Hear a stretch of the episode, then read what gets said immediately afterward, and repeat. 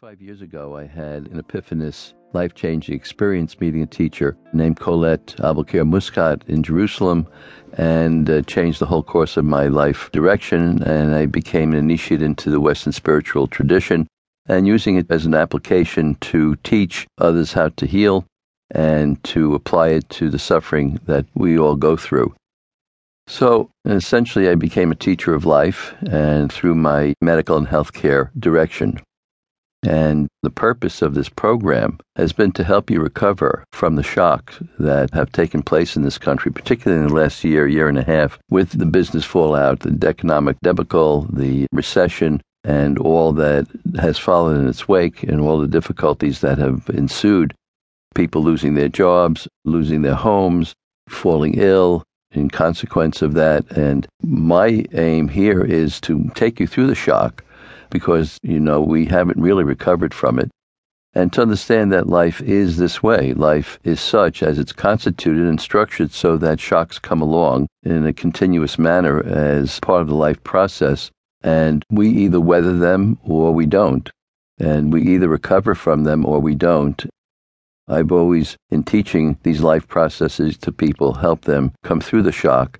And this has a further application because it may help you come through what you've been experiencing, but it'll also help you beyond so that you have an opportunity to come into the next situations that may occur in your life and to see them from a new perspective and handle them in a different way so that you attain what we call an emotional mastery.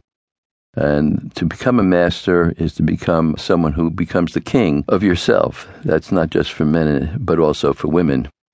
So we're really focused on becoming the master of yourself and understand that these shocks that take place at first they're seen as curses in our life and we become furious with ourselves, we become furious with those around us, we become anxious. All kinds of feelings are aroused that place blame on others, place blame unnecessarily on ourselves, and then take us away from looking at perhaps our own responsibilities in these situations. And you're given an opportunity to take a new course in life which will be with you forever. So it not only applies to here and now, but for good in your life situation. And we're talking about higher consciousness, which means your consciousness.